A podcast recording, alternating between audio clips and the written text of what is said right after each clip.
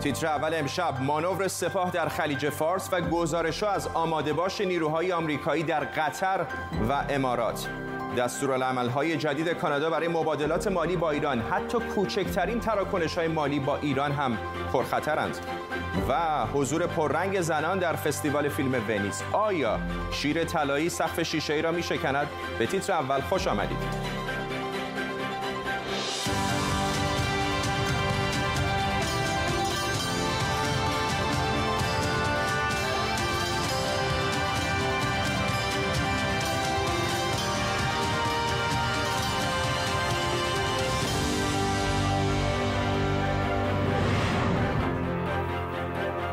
سلام بر شما. فرمانده هوافضای سپاه پاسداران انقلاب اسلامی از یک دستاورد موشکی جدید خبر داده. سپاه پاسداران مدعی شده شلیک این موشک از اعماق زمین برای اولین بار در جهان بوده. اینجا محل مانور نظامی سپاهی که از دیروز شروع شده و در اون سپاه پاسداران بعد از هشدار به کشتی ها در منطقه موشک‌های شلیک کرده. در این مانور ماکت ناو هواپیمابر آمریکایی نیمینس هدف قرار گرفته. سپاه این مانور رو کاملا تهاجمی اعلام کرده و ناوگان پنجم آمریکا در منطقه اون رو غیر مسئولانه و بیخردانه خوانده. فرماندهی نظامی نیروهای آمریکایی در منطقه گفته با شلیک موشک بالستیک برای دقایقی به پایگاه های هوایی آمریکا در خلیج فارس اعلام آماده باش داده شده. اینها پایگاه های هوایی آمریکا در منطقه گفته شده که موشک های ایران در فاصله نزدیک به پایگاه الزفره در ابوظبی فرود اومدن. البته احتمالاً در آبهای آزاد یا آبهای ایران. امروز ظهر هم موشک هایی از پایگاه هایی در زیر زمین از ایران شلیک شدن. ما در رزمایشی که این روزها داشتیم برای اولین بار در دنیا شلیک موشک های بالستیک از اعماق زمین رو انجام دادیم. امیرعلی حاجی زاده بود فرمانده نیروی هوافضای سپاه پاسداران انقلاب اسلامی. در طول نیم ساعت آینده تیمی از کارشناسان خبرنگاران ما رو همراهی می‌کنن. اول از همه اما بریم به واشنگتن دی سی. فرزین ندیمی تحلیلگر امور دفاعی از این شهر با ماست. آقای ندیمی چقدر این ادعا که ایران میگه پرتاب موشک ها کاری جدید هست برای اولین بار در دنیا هست ادعای درستیه؟ ایده پرتاب موشک از زیر زمین یا به اصطلاح ایده پرتاب موشک از خاکریزهای سرپوشیده کم عمق چیز جدیدی نیست. در دهه هفتاد در زمانی که اوج جنگ سرد بود ایالات متحده امکان امکان سنجی کرد پرتاب موشک های MX و موشک های اتمی قاره پیمای MX رو از, از با استفاده از یک چنین روشی و ایجاد خاکریز های طولانی و مخفی کردن موشک ها و پرتاب کننده موشک از زیر خاکریز. ولی ولی این کار با توجه با آزمایش هایی که انجام شد خیلی موفق بود. ولی از نظر هزینه بسیار بالایی که این روش داره و همینطور مشکلات زیست محیطی که به وجود میاره این ایده رو کنار گذاشته البته در زمان جنگ حزب الله و اسرائیل هم حزب الله این روش رو انجام داد برای شلیک راکت های کوچک. آقای ندیمی گزارش های تایید نشده وجود داره که موشک های ایران شاید در نزدیکی پایگاه های نظامی آمریکا در قطر و امارات متحده عربی به خصوص در واقع پایگاهش در ابوظبی فرود آمده. اگر این ادعاها درست باشه چه پیامی رو ایران داره میفرسته به آمریکا؟ ایران با این با این اقدام اگر موشک واقعا به سمت این پایگاه ها شلیک شده باشه می‌خواد نشون بده به ایالات متحده که ما می‌تونیم پایگاه های هوایی شما رو هر زمانی که اراده بکنیم مورد هدف قرار بدیم. به نظر می‌رسه البته محل دقیق شلیک موشک رو من نمی‌دونم ولی اگر فرض کنیم که از جزیره قشم این موشک ها به سمت آبهای سرزمینی جزیره ابو موسا و فاروش شلیک شده باشه دقیقا به سمت پایگاه های الزفره و الاودایت هستش که هر کدوم از این پایگاه با همدیگه فاصله زیادی دارن. یک یک نوع هدف پیامی بوده که ایران می‌خواسته به این پایگاه بده. و حتی فرمانده مرکزی آمریکا مدت هاست که متوجه این تهدید هست و الان خیلی وقته که هواپیمای بمب افکن استراتژی آمریکا دیگه از پایگاه الاودایت به صورت طولانی مستقر نمیشه. فرزین ندیمی تحلیلگر مسائل دفاعی امنیتی از واشنگتن دی سی. ممنونم از شما. برایان هوک رئیس گروه اقدام ایران در وزارت خارجه آمریکا برای مذاکره درباره تمدید تحریمات تسلیحاتی ایران به لندن آمده. آقای هوک به دنبال متقاعد کردن کشورهای مختلف برای حمایت از طرح آمریکا برای تمدید تحریمات تسلیحاتی ایران در شورای امنیتی که 27 مهر به پایان می‌رسه. مایک پامپئو هفته پیش در لندن با بوریس جانسون و دومینیک راب دیدار داشت. ما تهدید از طرف ایران را یکسان می‌بینیم. آمریکا و بریتانیا هرگز اجازه دسترسی ایران به سلاح هسته ای را نخواهند داد. ما با رفتار تهاجمی ایران در منطقه مخالفیم و می‌خواهیم ایران با همسایه هایش در صلح باشد. همکارم بهاره خدابنده با ماست از روبروی سفارت آمریکا در لندن. بهاره می‌دونم که تو هم در این نشست خبری شرکت کردی. دیگه چه حرفای مهمی زد آقای هوک؟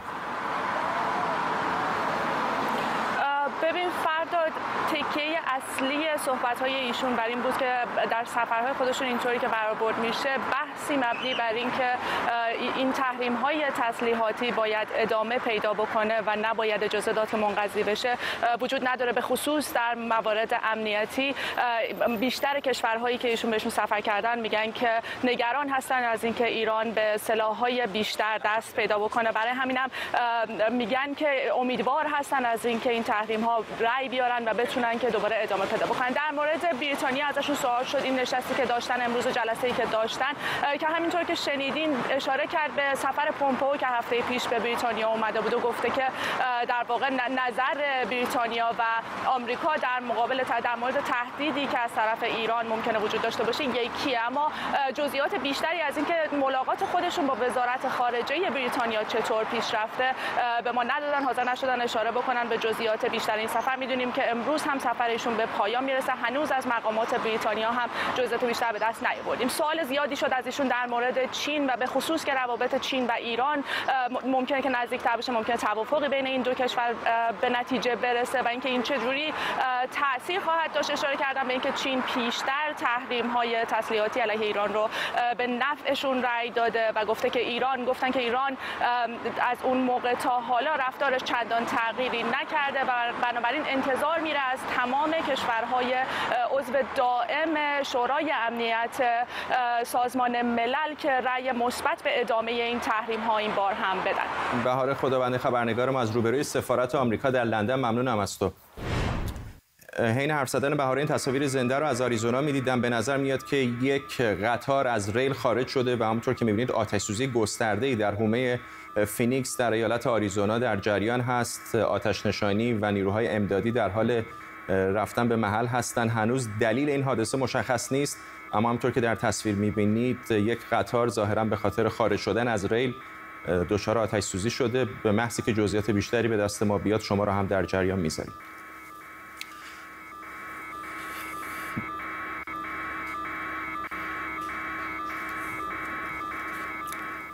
همطوری که بهاره اشاره کرد یکی دیگر از نگرانی های آمریکا نزدیک شدن ایران و چین به همه. این اما تنها نگرانی آمریکا از چین نیست. نزدیک دو سالی که آمریکا و چین بدون شلیک گلوله درگیر جنگی تجاری هن. امشب جنگ سرد بین این دو قول اقتصادی رو زیر ذره می‌بریم.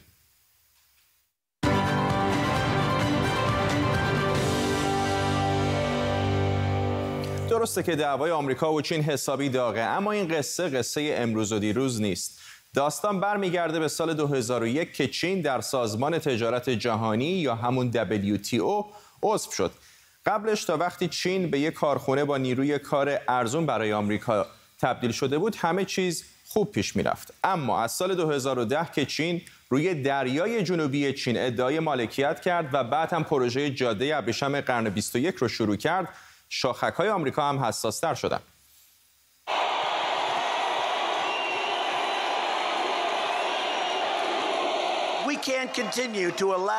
نمی‌تونیم اجازه بدیم چین به کشور ما تجاوز کنه و این کاریه که چین داره انجام میده.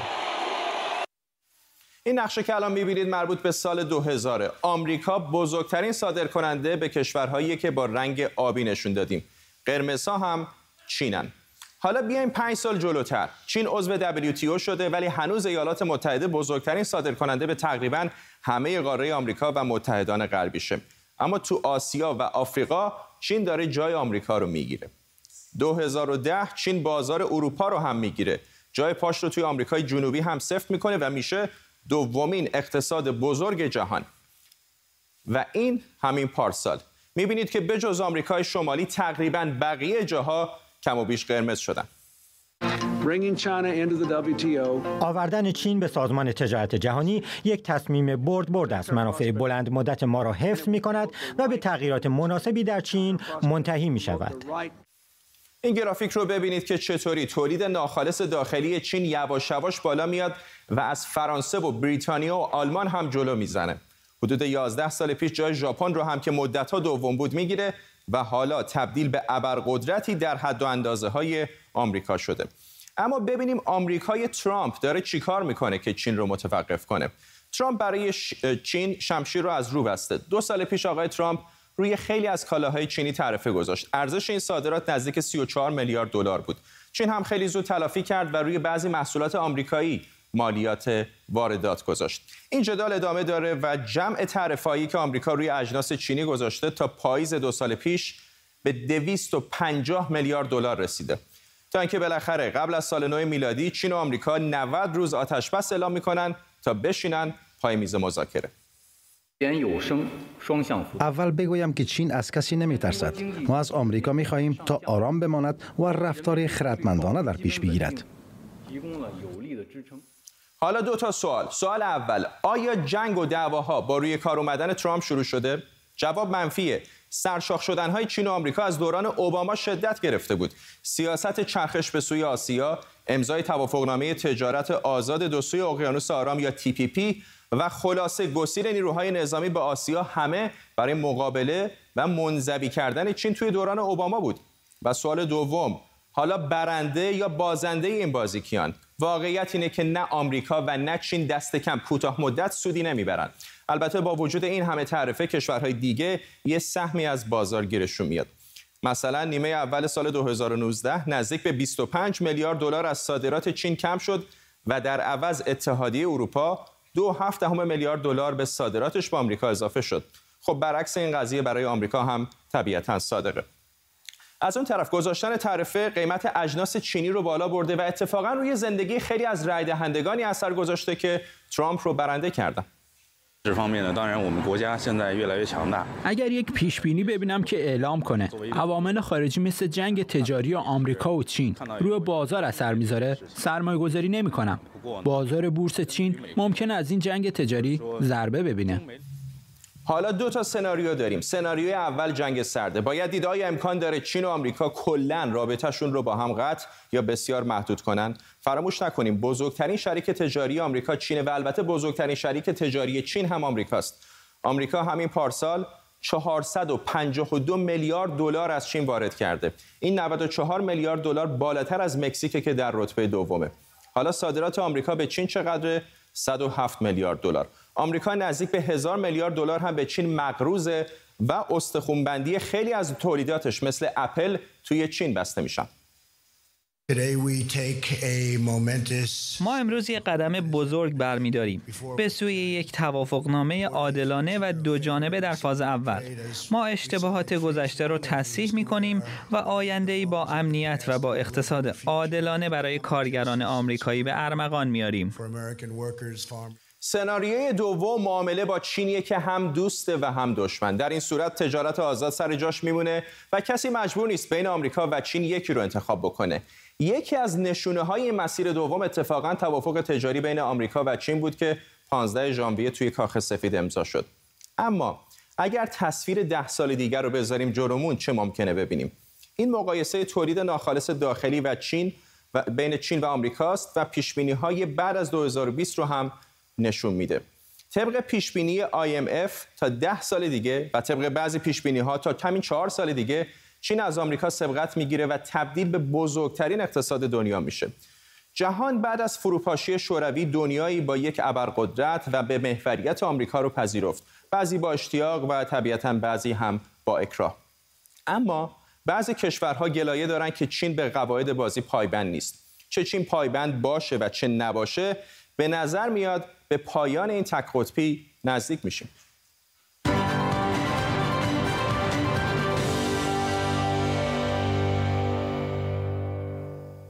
قبل برنامه از گلین کارل مأمور سابق CIA درباره تنش‌های میان آمریکا و چین پرسیدم.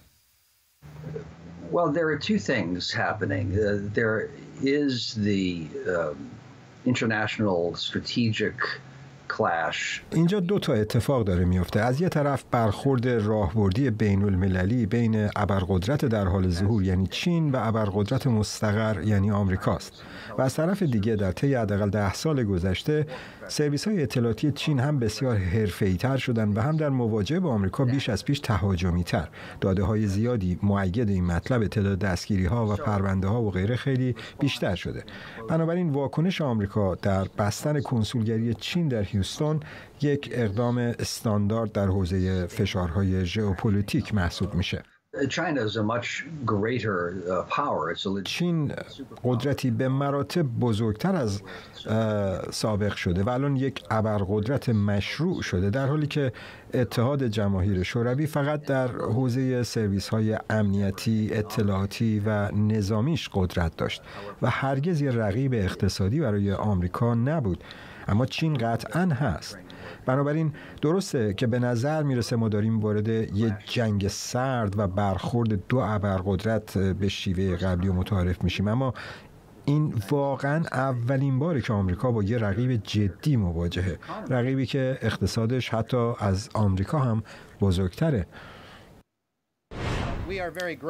تصاویر زنده داریم از فلوریدا جایی که جیم برایدنستاین رئیس سازمان فضای آمریکا ناسا در حال معرفی کاوشگر جدید ناساست که به زودی عازم مری خواهد شد. اسم این کاوشگر به فارسی استقامت هست و شاید یکی از نکات جالب در مورد این کاوشگر این هست که برای اولین بار چیزی شبیه به یک پهپاد یا هلیکوپتر هم همراه با این کاوشگر به مریخ فرستاده خواهد شد و برای اولین بار خواهد بود که انسان دستگاهی رو به فضا میفرسته که به صورت خودکار شبیه به هلیکوپتر در جو یک سیاره دیگر هرچند جو مری خیلی کم هست در مقایسه با زمین ولی پرواز خواهد کرد.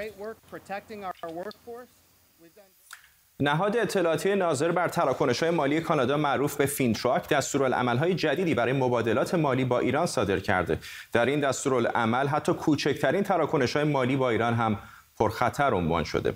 محمد تاج دولتی خبرنگار ما از تورنتو با ماست. از روبروی جایی که بسیاری از صرافی های ایرانی هم هستن. آقای تاج دولتی می‌دونم که در کانادا به خصوص خیلی راحت هست برای ایرانی ها که بیان در صرافی ها دلار بدن ریال بگیرن و برعکس الان این قوانین جدید چه کار می‌کنه؟ چه محدودیت هایی رو اعمال خواهد کرد؟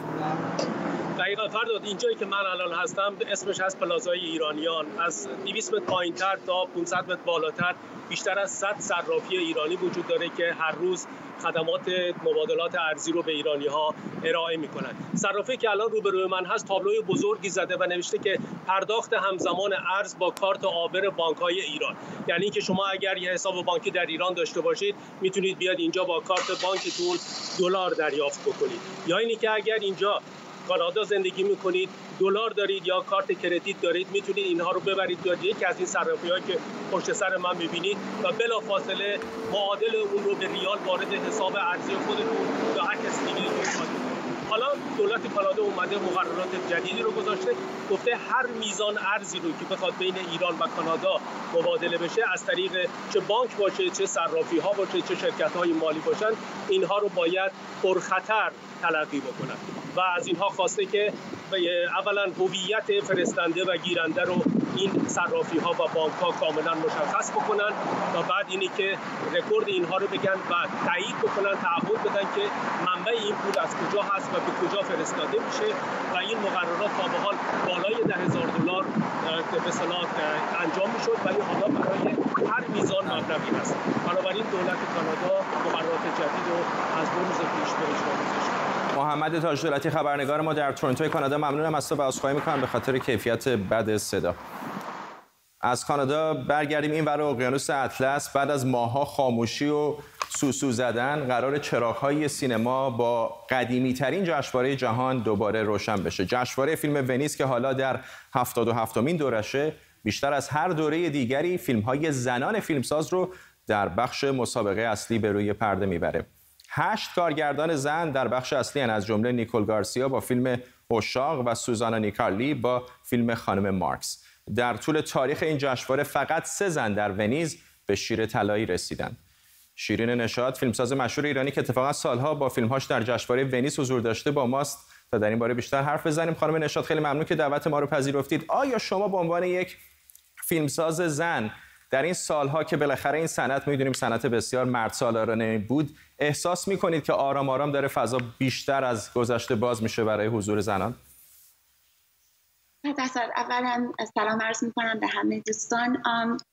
این که درسته که پایه فرهنگ سینما این بقیه رشته های فرهنگی از هنرهای تجسمی تا تا آس تا موزیک همیشه بر اساس اثرهای مردها بوده. ولی به خاطر اینکه بیشتر فستیوالا فکر می‌کردن که بیننده ها علاقه خیلی زیادی ندارن به داستان هایی که زنها می‌تونن بگن. ولی در این چند سال میشه گفت 20 سالی که گذشته زنهایی بودن که خیلی موفق بودن و کارهای خیلی بی‌نظیری کردن و به خاطر این جنبشایی که اتفاق افتاده میشه بگیم که فستیوالا دارن کاملا برنامهشون عوض می‌کنن و این اتفاق خیلی مثبتیه. به خصوص جشنواره فیلم ونیز خیلی به نظر می اومد که حضور زنان درش کمرنگ هست. فکر می‌کنید که چقدر این نشون دهنده این هستش که فستیوال ونیز هم داره تغییر می‌کنه؟ ببین من موقعی که قبول شدم برای مسابقه در ونیز من خیلی تعجب کردم و ما یکی از کوچکترین فیلم ها بودیم و اینکه اصلا فیلم من همش راجع به زنها بود. و من فکر می‌کنم که واقعا رئیس فستیوالا فکر می‌کنن که ملت بیشتر علاقه دارن به داستانهایی که راجع به زنها نیستن. فقط زنها زهان خیلی عالی توش بازی می‌کنن و اینا.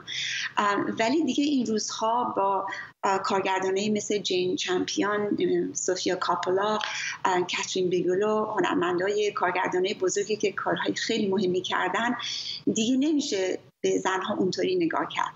و اینا مجبورن که یه حالتی به خاطر توجه بیشتری که به این موضوع هم شده و کارهای خیلی قوی که شده رو برنامهشون یه مقداری نگاه کنن و عوض کنن این direction خیلی خیلی ممنونم از شما شیرین نشاد فیلمساز ایرانی. سپاسگزارم.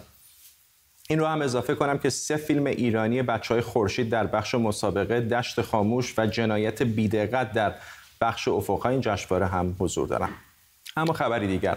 توییتر سطح دسترسی حساب پسر رئیس جمهوری آمریکا رو به مدت 12 ساعت محدود کرده. دلیلش انتشار مطلبی درباره مفید بودن داروی هیدروکسی کلوروکوئین برای درمان بیماری کووید 19 بود که پخش اطلاعات نادرست تلقی شده. آرش آرامش حقوقدان و کارشناس امنیت ملی اینجا با ماست. آقای آرامش این کاری که توییتر داره می‌کنه در واقع داره هیزم میریزه با آتش کسانی که دارن میگن ببینید توییتر بیطرف نیست توییتر دموکرات ضد آقای ترامپ این هم نمونهش. ببینید اگر توییتر و فیسبوک و کلا این جاهای میدیا یا مطبوعات دست جمعی اجتماعی.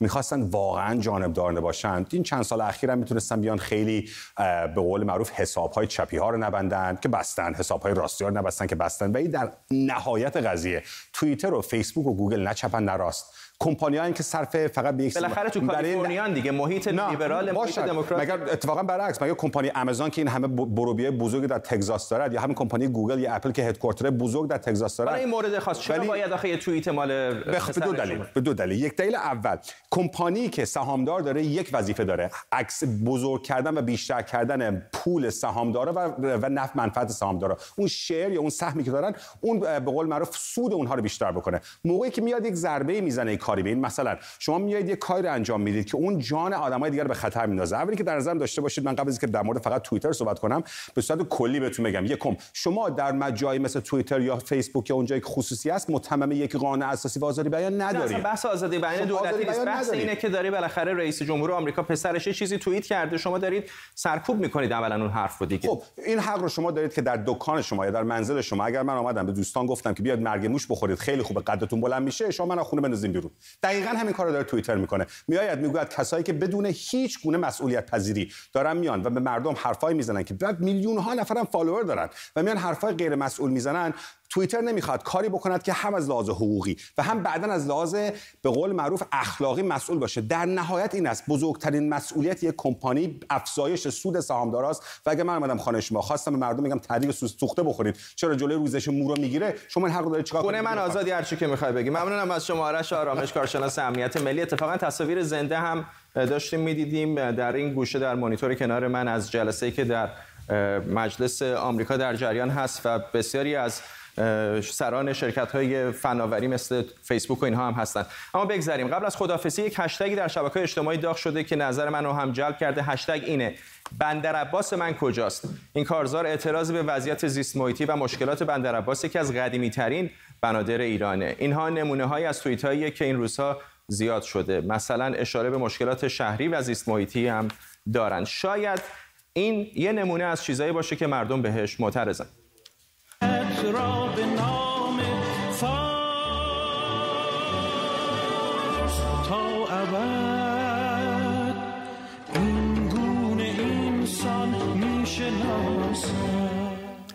این صفحه اول روزنامه اعتماد هم هست. همونطور که می‌بینید هشتگ بندر عباس در روزنامه ها و سایت های خبری هم انکاس گسترده پیدا کرده. با این ترتیب می‌رسیم به پایان تیتر اول امشب.